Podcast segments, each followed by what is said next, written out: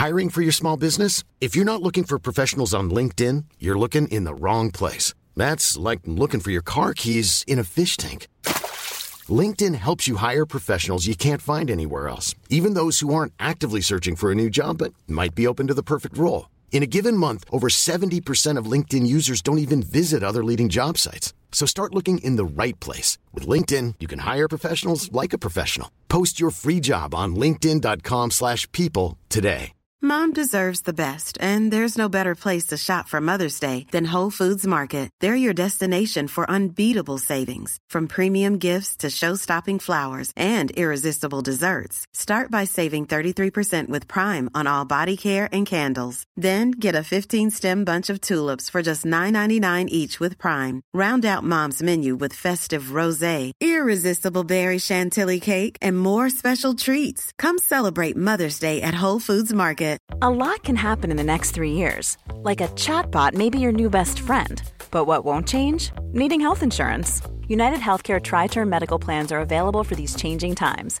Underwritten by Golden Rule Insurance Company, they offer budget friendly, flexible coverage for people who are in between jobs or missed open enrollment. The plans last nearly three years in some states, with access to a nationwide network of doctors and hospitals. So, for whatever tomorrow brings, United Healthcare Tri Term Medical Plans may be for you. Learn more at uh1.com. Vi är denna vecka sponsrade av Indie Beauty. Och Sofie, det här tycker jag är extra fint och extra roligt. Ja men Indie Beauty är ju ett skönhetsvarumärke som jag tror att väldigt många känner till, men det jag älskar mest det är att Indie Beauty liksom vill vara mer än bara produkter, vilket de ju också är. Exakt, Indie Beauty står ju för Independent Beauty, skönhet på dina villkor och för din egen skull. Och Indie Beauty tror ju stenhårt på ett alternativt skönhetsideal fritt från måsten, skam och känslor av otillräcklighet. Där är jag helt med Indie Beauty. Jag med. Det är så jag vill att skönhet ska vara. Ja men verkligen. Och vet du vad som är nytt för i år Sofie? Berätta. Från och med i år så skänker Indie Beauty 1% av sin försäljning till Suicide Zero, Tjejzonen och Djurens Rätt. Så när man handlar produkter från Indie Beauty så kan man liksom känna att man också ger tillbaka till samhället. Ja, kraften i tillsammans. Ska jag säga en sak nu då, som Mm. jag, det, men det är detta jag är extra glad över. Nu har Indie Beauty tagit fram en keps och den tycker jag ändå så på sommaren, skyddar sig från solen, Jättebra, jag älskar kepsen. men det bästa, de bidrar till Suicide Zeros viktiga arbete för att minska antalet självmord och självmordsförsök. Så för varje såld keps så går hela vinsten, 100 kronor, direkt till Suicide Zero. Då kan man liksom göra nytta både för samhället och sin hud på en och samma gång. Ja, och kepsen kostar 169 men alltså hela vinsten går då som sagt till Suicide Zero. Mm. Så om man vill göra skillnad när man är där ute i solen, nu när den börjar titta fram, då ska man välja den här kepsen. Den säljs exklusivt på indiebeauty.se och på Apotea. Tillsammans kan vi skapa en ljusare framtid. Vi ses med kepsarna på! Tack Indie Beauty. Vi är sponsrade av Mindler och som ni säkert vet sedan tidigare så är vi ju ute på psykologresan tillsammans. Men hur vet man egentligen när det är dags att söka hjälp? Ibland uppstår saker i livet som kommer utmana oss och kännas tufft. Det mesta självläker vi oss igenom, för vi är menade att ta oss igenom en viss mängd påfrestningar. Men ibland behöver man professionell hjälp för att ta sig ur jobbiga perioder i livet. Men vart går då gränsen? Vad är en del av livets skavighet och när är det läge att söka hjälp? Det sägs till exempel att stress är farligt, men att också kan vara bra. Alla sover dåligt ibland, så när har man egentligen sömnproblem? Ångesten kommer väl krypande för de flesta någon gång. Så när ska man se ångesten som outhärdlig? Hur vet jag? Med oss som psykolog har vi såklart min gamla psykolog Linnea Seidbrant. Men Linnea, vad är egentligen utmattningssyndrom? Utmattningssyndrom är en konsekvens av svår och långvarig stress utan möjlighet till återhämtning. Vi är ju då skapta för att klara av stress, men vi behöver också återhämtning. Om du utsätts för för mycket stress under en lång period utan att du får till den nödvändiga återhämtningen så kommer kroppen till slut att säga ifrån. Och det är faktiskt så att alla har en gräns. Du kan drabbas av en rad fysiska eller psykiska besvär som trötthet, sömnproblem, hjärtklappning, besvär från magen och tarmarna och mycket annat. Och det här är ju då varningssignaler och tecken på att du kan behöva göra någonting åt din situation. Annars så kan besvären utvecklas till att du mår så dåligt på sikt att du blir psykiskt och fysiskt utmattad. Ladda ner Mindler till din telefon och läs mer på mindler.se. Vi vill börja den här podden med att tacka vår fantastiska samarbetspartner Diodoc.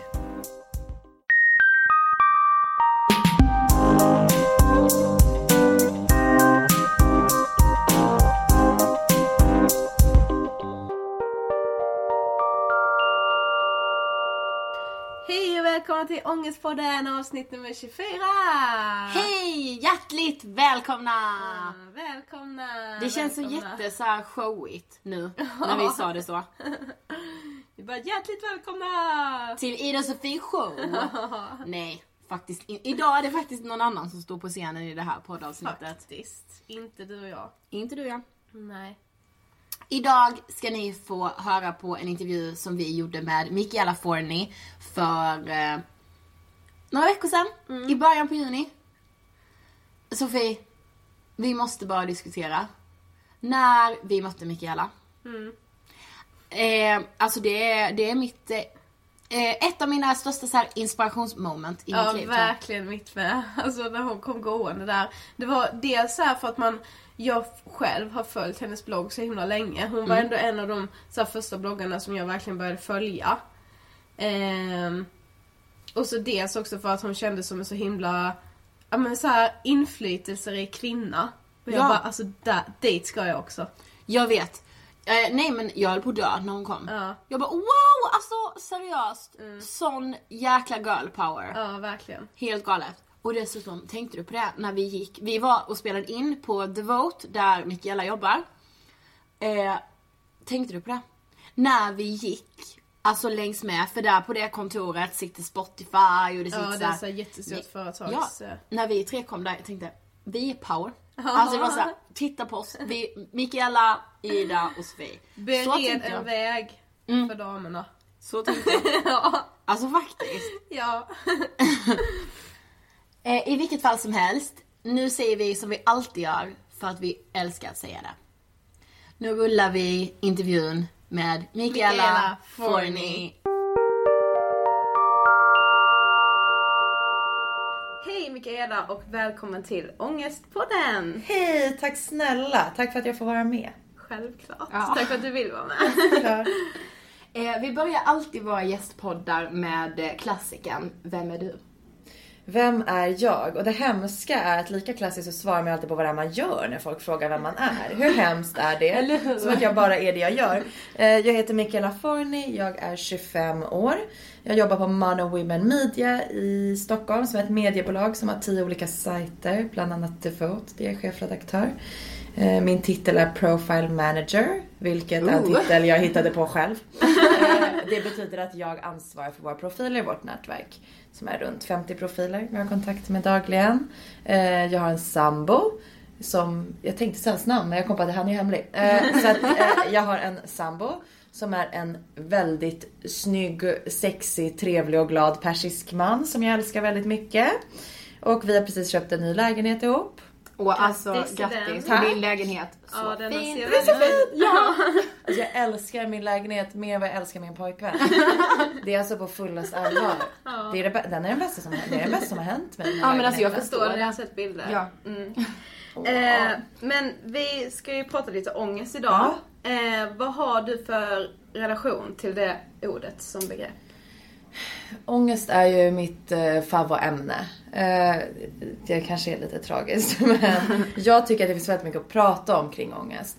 Och eh, min relation till begreppet ångest eh, är väldigt eh, mixad, eller den innehåller väldigt mycket den relationen. Eh, dels är ångest en känsla för mig eller någonting man har skämtat mycket om. En av de första bloggarna jag läste eh, hette Mitt i smeten, fanns på Stureplan.se. Där det var en festtjej som var anonym. Som skrev mycket om den ångesten hon fick av att vara singel och typ hänga ute på Stureplan. Allt ifrån så här bakisångest till ångest när man vaknade upp med en kille man inte ville vakna upp med. Och ja, den typen av ångest. Och det var ju väldigt humoristiskt. Hon skrev om ångesten men gjorde den mer lättsam. Sen har ju ångest också så här varit något väldigt tungt och jobbigt och någonting som eh, får en att må väldigt dåligt. Men jag tror att den senaste, liksom det senaste i min relation till ångest eh, var att min psykolog berättade för mig att ångest är ju inte en känsla. Utan det är ju någonting du får av en känsla. Och det här var ju väldigt revolutionerande för mig. Som ofta har använt mig av begreppet ångest som att det vore en känsla. Alltså hur mår du? Jag har ångest. Okej, eh, varför gjorde du sådär? Äh, men jag får sån ångest kring det där. Eller jag, äh, men jag har sån ångest idag. Eller jag, jag, jag har haft ångest eh, under hela den här perioden. Och så har jag sett på ångesten som en känsla. Tills min psykolog sa att det du borde gå till botten med. Det är vad du har för känslor som gör att du får ångest. För att ångesten får du ju av andra känslor. Skuld eller skam. Eller... Alltså gud Så vad aldrig bra. ens jag sett det. Inte jag heller. Nej. Häftigt va? Ja. Hon kostar tusen kronor i timmen. Nu fick ni den här informationen gratis. Du är ju en väldigt stor förebild för många unga tjejer. Eh, och vi tror så att många tänker att du lever det absolut perfekta livet. Så här att det inte finns plats för grått och trista saker hos dig. Eh, och vi läste en intervju med dig i DN från mars i år. Där du eh, berättar om hur du i många år har försökt att bli den perfekta kvinnan. Kan du berätta lite om det för oss? Ja, alltså den artikeln var ju väldigt märkligt formulerad. Även fast jag själv korrigerade den typ fyra gånger. Eh, jag tycker nog själv kanske att jag är en bättre eh, skribent än eh, de på DN.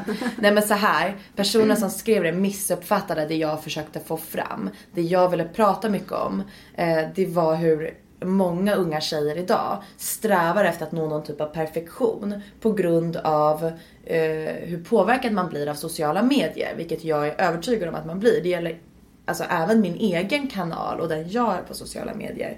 Men hur skevt det blir när man kommer på sig själv med att eh, vilja äta någonting eller vilja röra på sig eller vilja resa någonstans eller inte vilja äta någonting på grund av vad du eh, har blivit influerad av i sociala medier. Och det var det problemet som var viktigt för mig att ta upp.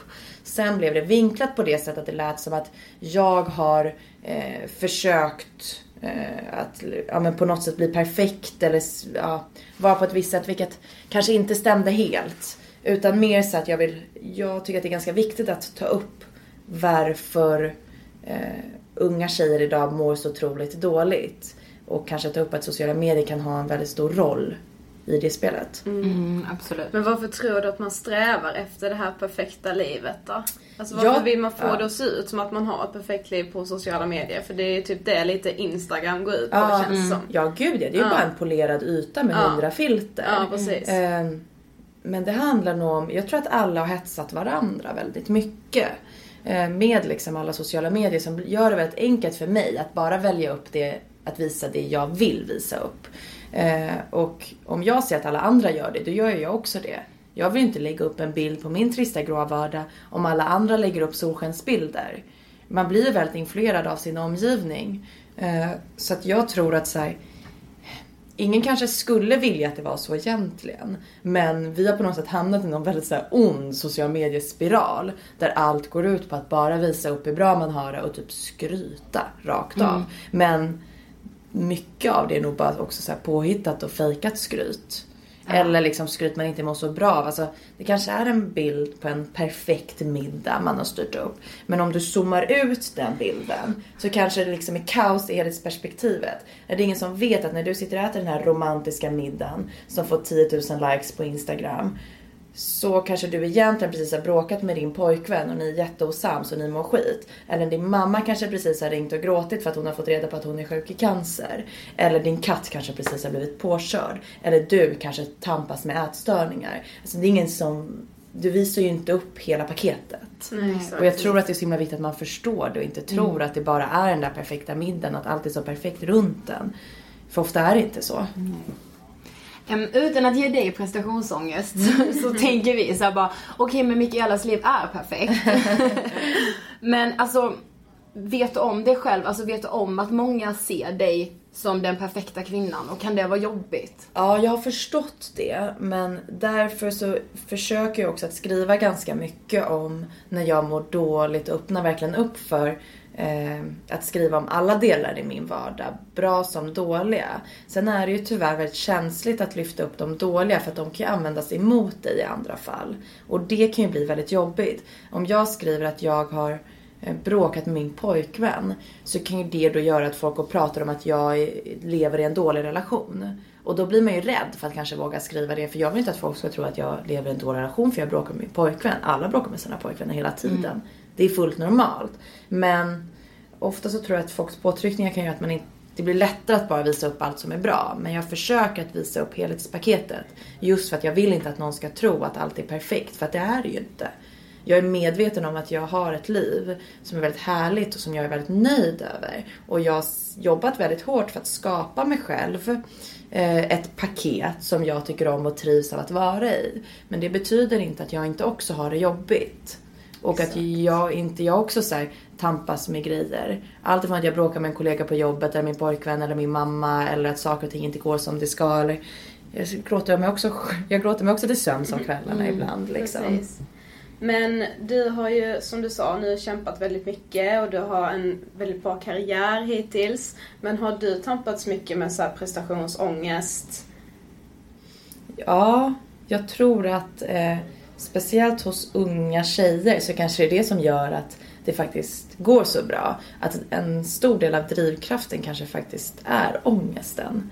Vilket är ganska märkligt.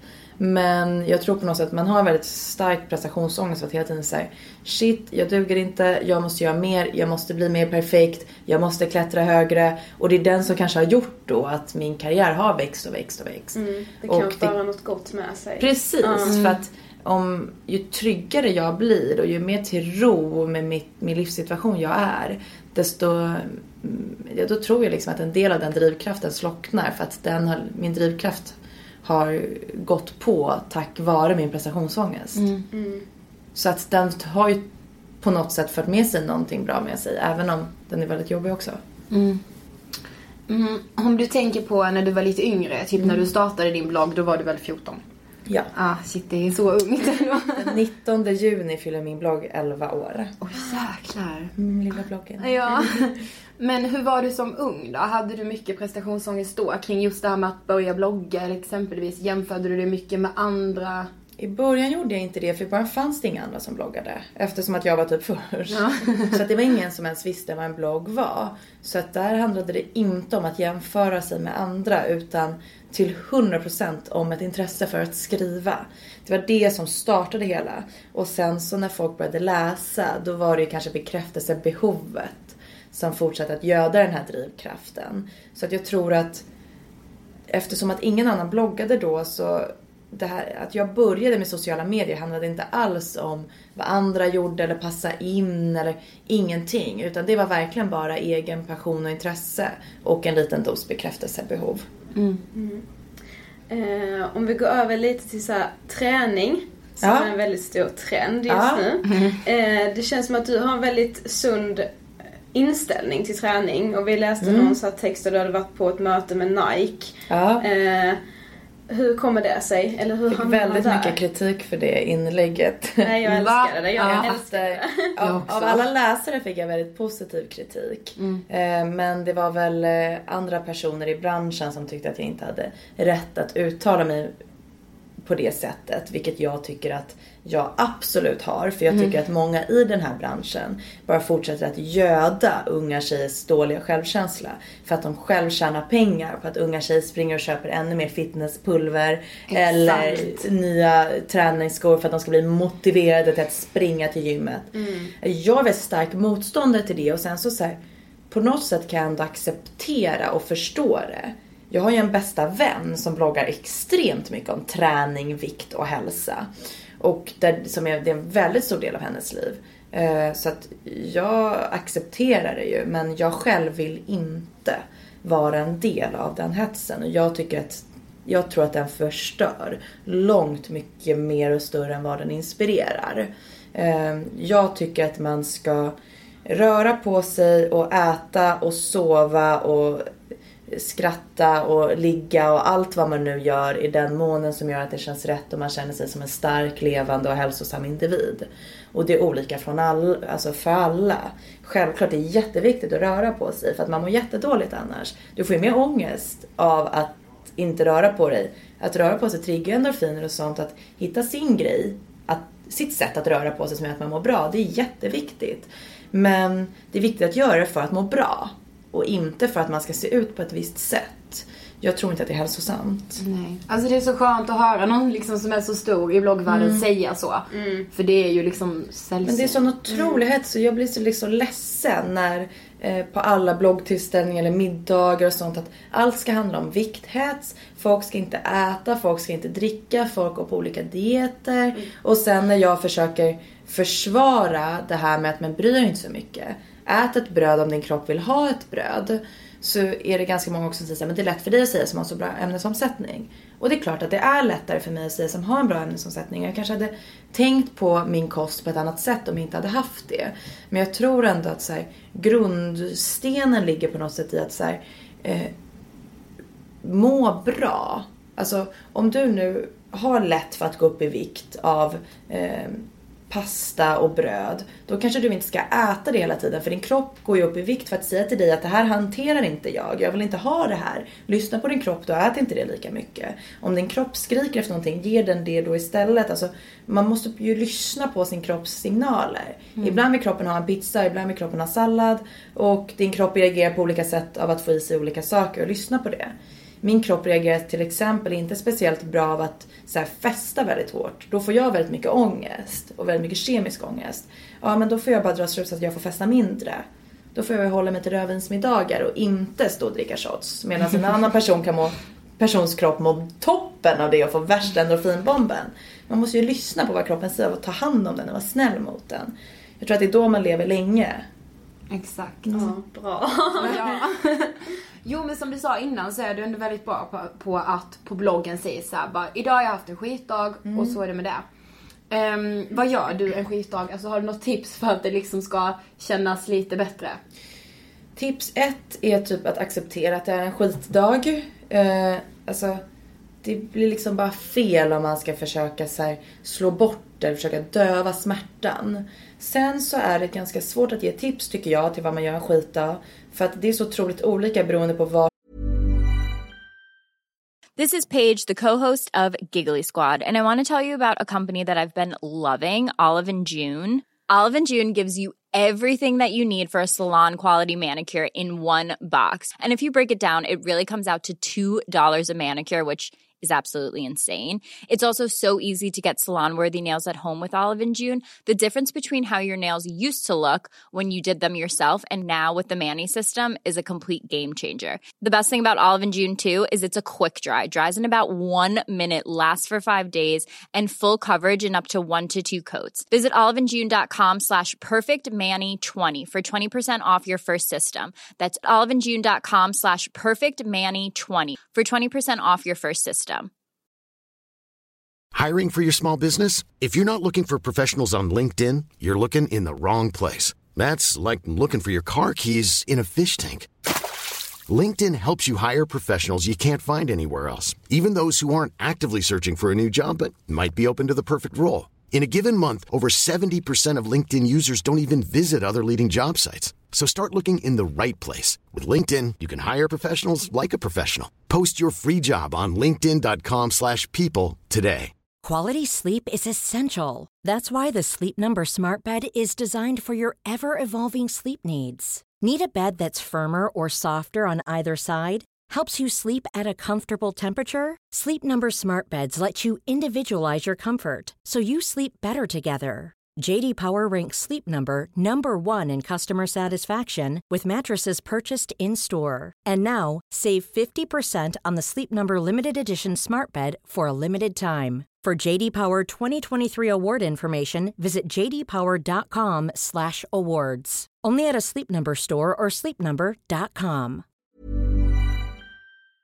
du är i livet och på vilket sätt du ska försöka ta hand om den här skitdagen. Eh, till exempel Michaela för fem år sedan som kanske festade hårt och eh, på något sätt försökte hitta ganska alltså, kortvarig lycka för att döva kanske den stora hela ångesten. Då är det fel att säga så har du en skitdag? Ja men fan gå ut och drick vin med dina tjejkompisar. För att det triggar egentligen bara problemet istället för att kanske ta tag i det stora hela.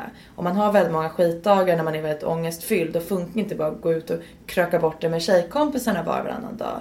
Utan då kanske man måste se det till det större perspektivet. Medan Mikaela idag, som lever ett ganska lugnt och tryggt och harmoniskt liv som oftast går ut på att jobba och sen vara hemma.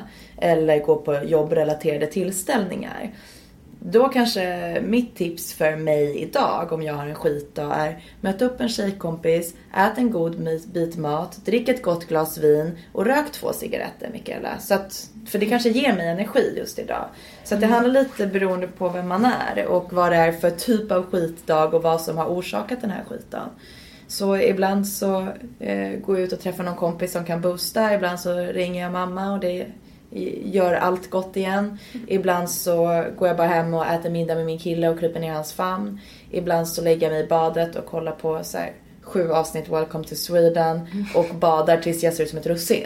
Och så mår jag bra. Så det är lite olika. Jag tror att man, och även där så tror jag att man måste lyssna på sin egen kropp. Ja, jag skulle säga det. Det blir liksom samma Uh, sak egentligen. mm. Att man måste Mm. lyssna på kroppen. Vi måste ju prata lite kärlek också. Ja. Och dina kärlekstexter kan Mm. vi börja med att tacka dig Ja. för. Tack. Har du alltid haft så lätt för att skriva om kärlek? Nej, alltså tyvärr så är det ju bara lätt att skriva om kärlek när den är olycklig. Eh, Så fungerar i alla fall jag. Det kan finnas andra människor som fungerar på andra sätt. Men jag har jättesvårt att skriva om kärlek när den är bra. Som nu när jag levt i en väldigt bra relation väldigt länge så blir det väldigt svårt att skriva om den och man vill att det ska kännas ärligt och naket. För att det blir så romantiserande för att det är ju så romantiskt. Och då på något sätt så blir det fel om jag bara ska skriva om lycklig kärlek nu bara för att jag lever i en lycklig relation. Ja men det blir på något sätt lite som att lägga upp bilder på sin perfekta bikinikropp för att man bara Mm. råkade föd, fö, alltså födas med en perfekt bikinikropp. Så bara ger man alla andra ångest som inte har det. Så det blir lite fel att säga hur ska jag förhålla mig till kärlekstexter när, den in, när jag inte är olycklig. Men när du Mm. varit olycklig då, har det varit liksom som en terapi för dig Ja, att skriva då? Absolut. Ja. Jag tycker det har varit jätteskönt att skriva också för att du märker ganska snabbt att du inte är ensam. Och jag tror att den största delen för mig att ha skrivit av mig det är för att ta emot reaktioner från andra människor. Det är så jäkla skönt att sitta en kväll och känna sig ensam och skriva om eh, någonting jobbigt och sen inom loppet av några timmar få hundratals personer som säger så här, ja jag känner likadant, tack. Och när de säger tack då känner jag så här, men tack själv. För att jag får ut lika mycket av deras tack och på något sätt tror jag att där i det kommentarsfältet i den texten om olycklig kärlek så hjälper hundratals tjejer varandra. Och det tycker jag är väldigt skönt och bra och fint. Mm, verkligen. Eh, du och Dasha hade ju er podd innan om kärlek. Mm. Eh, och där sa ni att ni var självutnämnda kärleksexperter och hopplösa romantiker. Mm. Har du alltid varit en hopplös romantiker? Alltså har du alltid varit så här övertygad om att kärleken övervinner allt? Ja, jag tror att eh, när jag var yngre, jag tror att man var liksom, man börjar ju som ett oskyldigt litet frö liksom. Som är väldigt positiv och öppen för hela den här kärleksbiten. Och sen med tidens gång och utefter allt som händer så har i alla fall jag blivit lite mer cynisk. Så jag skulle säga att jag var mer hopplös romantiker innan jag hade stött på romantik i alla dess former. Eh, då blev jag nog mindre och mindre, vilket är ganska tråkigt. Att känna att jag idag kanske är lite mer skeptisk och lite mer verklig kring eh, begreppet kärlek, tyvärr. Att Mm. så här, visst, jag tror på att leva med en partner i hela sitt liv. Och att hålla ihop och att vara lyckliga och kära och skaffa många barn och hela den biten. Men jag är också väldigt övertygad om att du måste offra väldigt mycket och det kostar mycket tid och energi och du måste vara beredd att jobba väldigt hårt för att behålla relationer livet igenom. Oavsett om det är en relation till en partner, till en vän eller till familj eller till sina barn. Så bara för att man är kär, kom, bli, är det liksom inte bara en dans på små moln och du hoppar runt och allt är perfekt tills en dag det coolar. Utan man måste liksom vara beredd att jobba ganska mycket och det tror jag inte att jag förstod när jag var yngre. Mm. Jag tänkte liksom att kärleken övervinner allt och kärleken löser allt. Men så är det inte. Det här är livet. Det är ganska tufft liksom. Men även om du skrivit en hel del om olycklig kärlek så känns det ändå som att man har, blir så hoppfull Mm. av dina texter. Eh, men har du några tips till någon som just nu är heartbroken? Mitt bästa tips är att det går över. Eh, för att jag har varit heartbroken massa gånger och varje gång har det gått över. Så då tycker jag liksom att det är lätt att känna när man är mitt i det att det inte går över. Det är ungefär som att ha liksom en jäkligt jobbig mensvärk och man bara gud jag dör, jag dör. Sen när, man, när den är över så har man typ glömt bort hur den kändes. Det är lite som att vara hjärtekrossad. När man har det så bara åh gud ingen har varit så här hjärtekrossad som jag har någonsin. Fast man glömmer bort att troligtvis finns det miljontals människor runt om i världen som är exakt lika hjärtekrossade som du är nu. Och det finns också miljontals människor som har gått igenom det, jag vet inte, 10, 20, 30, 40 gånger i sitt liv. Vissa kanske bara går igenom hjärtekross en gång och andra kanske gör det 100 gånger men alltså det går ju över. Jag vet ingen som har blivit hjärtekrossad vid 22 års ålder och sen varit hjärtekrossad och aldrig träffat någon ny och sen varit ensam. Alltså det händer ju inte. Så att mitt bästa tips är så här, ta det lugnt, det går över. Och så här, må dåligt, det är okej att tänka och sakna och vara ledsen och allt sånt men på något sätt landa i den fantastiskt befriande känslan av att det kommer gå över. Även om det känns som skit just nu. Och sen så tror jag också på att lyssna på din kropp och ge den det, det den vill ha. Som vi pratade om innan. Vad gör man när man har en skitdag? När man är hjärtekrossad har man ganska många skitdagar. Lyssna på din kropp. Vad, vad behöver jag idag? För att ta mig igenom den här dagen. Och at the end of the day kunna gå och lägga mig och känna att ah, ja, nu har jag gjort den här dagen och den var okej och det var lite härliga saker idag. Och sen har jag pratat mycket i podden om att man, man ska ge sig själv presenter. Ja, alltså jag tänkte på det. Och det, det tycker jag faktiskt är en väldigt bra sak. Att säga, om du har blivit jävligt hjärtekrossad, du blir tokdumpad, din kille ligger med din bästis och du är allt liksom ett jävla helvete. För det händer. Alltså min kille kanske ligger med min bästis här i detta nu liksom. Det var jävligt trist men det, Det kan hoppas vi hända. inte. Det hoppas jag verkligen inte men det kan hända. Alltså det är bara bittra verkligheten. Så här, ja, om det händer, då har jag rätt till att köpa några fina presenter till mig själv. Då får man göra ett litet presentschema. Och så får man ta från sitt sparkonto. Och det är enda gången i ens liv som man får ta från sparkontot till att inte köpa någonting viktigt. Alltså då är det såhär, ah, okej den här veckan då ska jag köpa de där skorna jag har spannat in. Nästa vecka ska jag köpa en diamantring till mig själv. Och tredje veckan ska jag köpa, ehm, ja jag vet inte, en riktigt dyr flådig middag. Så presenter. Nu vill man ju bli heartbroken så man kan Så man har en anledning. Och sen också mitt sista tips, att försök att se till så att du håller dig hel och ren och fräsch. Alltså nu, nu, det låter ju himla märkligt men det är så lätt att man blir heartbroken och så glider man runt i så här, eh, ja men slitna skor och mjukisbyxor och fettigt hår och tänker såhär, jag skiter i det för jag är så himla deppig. Man behöver inte gräva sin grop ännu djupare än vad den redan är. Utan man mår faktiskt lite bättre av att ta en dusch, gå på en promenad innan jobbet, sätta på lite läppglans om man känner för det eller puder eller två drag mascara eller bara se till att ha nytvättat hår. Och gå hemifrån och känna att så här, ja jag är helt ren och fräsch och jag tar mig an den här dagen också. För att det, jag tror liksom inte att grotta ner sig själv bara för att man har en anledning. Det tycker jag inte. Man ska vara, mm, jag tror att man mår lite bättre om man känner sig ren och fräsch. Det håller jag med om faktiskt. Jag med. Eh, du ska få läsa vår favorittext av dig i slutet av det här avsnittet. Ehm, och den heter Att våga. Mm. Men innan vi avslutar så ska du få berätta vad som inspirerar dig. Jag blir faktiskt jätteinspirerad av bloggvärlden. Ehm, Jag har, jag har faktiskt alltid, jag har alltid, sen jag började blogga och bloggvärlden började bli stor, så jag kände att jag får otroligt mycket inspiration från att läsa mina favoritbloggar. Jag läser ju kanske 50 bloggar om dagen och har gjort det. Ja, jag, jag älskar bloggar. Det är också därför jag jobbar med det, för att jag tycker att det är så oerhört roligt. Så jag blir jätteinspirerad av bloggvärlden och sen blir jag faktiskt ganska inspirerad av mitt eget liv. Jag försöker att leva ett liv på ett sätt som gör mig själv avundsjuk på det. Och det är ett ganska härligt sätt att tänka att så här, okej om jag hade gått in på Instagram nu och sett någon äta en trevlig middag, hur hade den sett ut? Okej, då ska jag göra det. Idag kanske det är spaghetti med köttfärssås och ett glas rödvin. Men imorgon kanske det är en fräsch sallad och tredje dagen är det eh, stuvade makaroner och falukorv. Det behöver inte vara på något visst sätt men så här, jag försöker leva ett liv som kan inspirera mig själv till ett fortsätta vara glad och lycklig och så ska jag härlig. också tänka. Jag med. Det är ganska mysigt. Ja. Man, man väljer ju ändå själv så här, hur vill jag ha mitt liv och vad vill jag leva för liv och hur vill jag att mitt liv ska se ut. Alltså jag skiter ju i hur Petra Tungård eller, eller Kins eller Blondinbella eller Angelica Blick eller Janne Deler lever sina liv idag. Det viktigaste är att jag lever mitt liv på ett sätt som jag vill och som jag mår bra av. Och så kanske inte påverkar så mycket av vad de andra gör. Exakt. Tack så jättemycket för att du ville vara med. Ja, tack för att jag fick tack. vara med. Ja. Åh! Ja men jag älskar henne. Vill tillbaka. Ja, jag blir så inspirerad. ja. Jag blir verkligen det. Och jag älskar att vi berör allt mellan himmel och jord. Jag också. Ja, det är en väldigt bred intervju. Mm. Men eh, jag tycker hon, hon sa så, vad vi än ställde för fråga, om vilket ämne det än var, så hade hon så kloka svar. Jag vet. Hon gjo- gjorde sig verkligen i Ångestpodden. Ja, det ja men det har alla våra gäster gjort. Alla våra gäster har gjort sig i Ångestpodden. Ja men vet du vad jag tänkte på? Nej. Dels tänkte jag på det här. Du vet som vi pratade om med att man får unna sig. Man får köpa ett par skor som är svindyra eller en väska eller någonting. Är det någon gång man får ta från sitt sparkonto är det när man är lite heartbroken. Vad gjorde jag igår? Jo, jag hade världens sämsta dag för det första. Nej men alltså jag hade en så dålig dag så att eh, dålig dag som beskrivning räcker inte ens.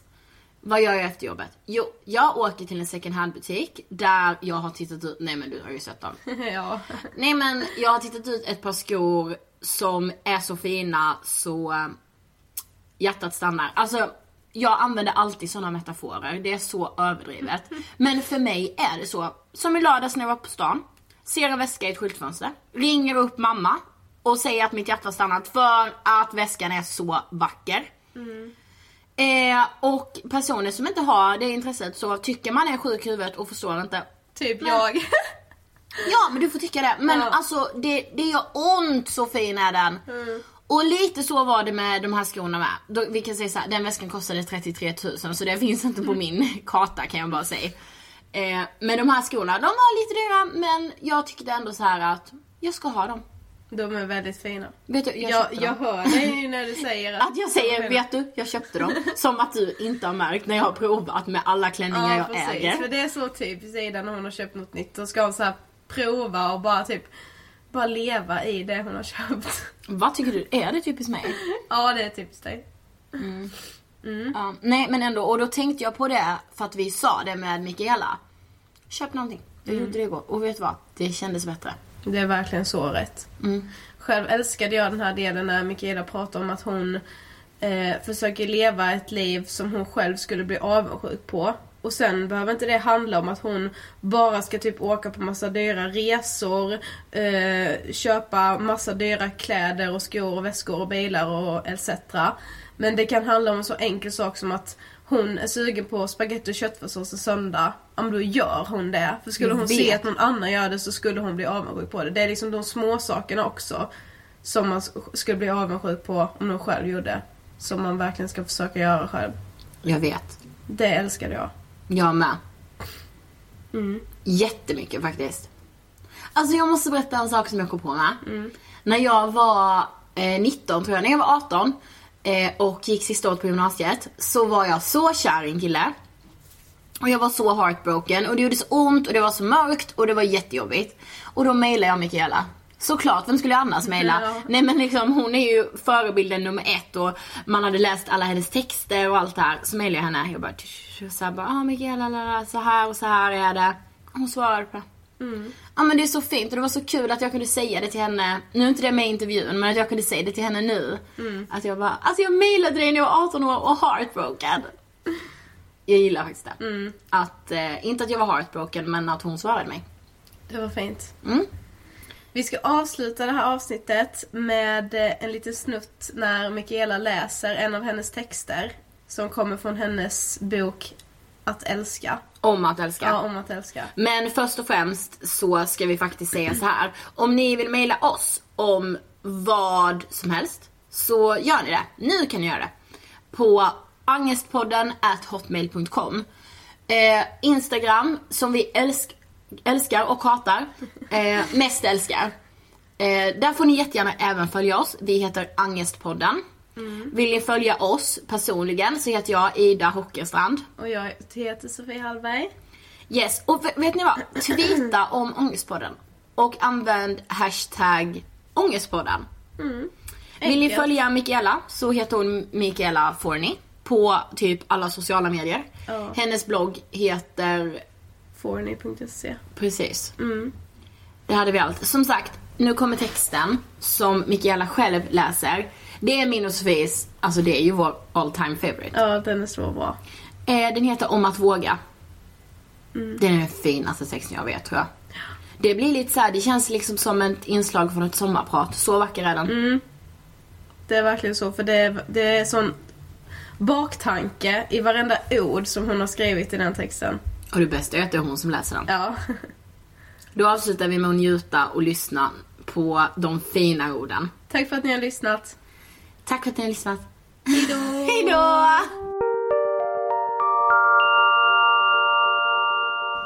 Att våga. Det handlar väl om att våga. Men att våga är det läskigaste som finns.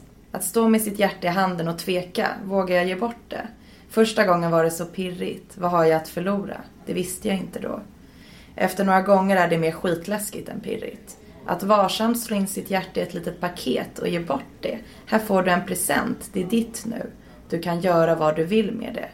Ja men det är väl klart att det är skitläskigt när vissa faktiskt har gjort precis vad de velat med det. Kastat i en sjö och plötsligt kan man inte andas längre. Hej då, nu drunknar jag. Men att ge bort sitt hjärta till någon är den finaste presenten man kan ge.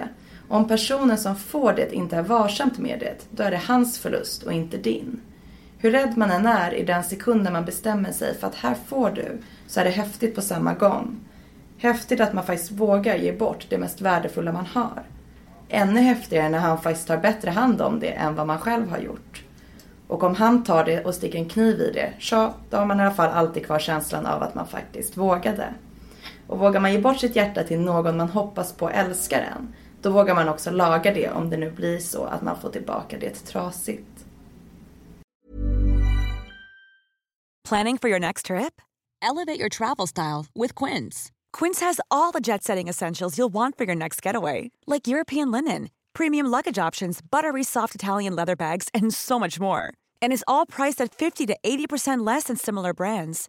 Plus, Quince only works with factories that use safe and ethical manufacturing practices.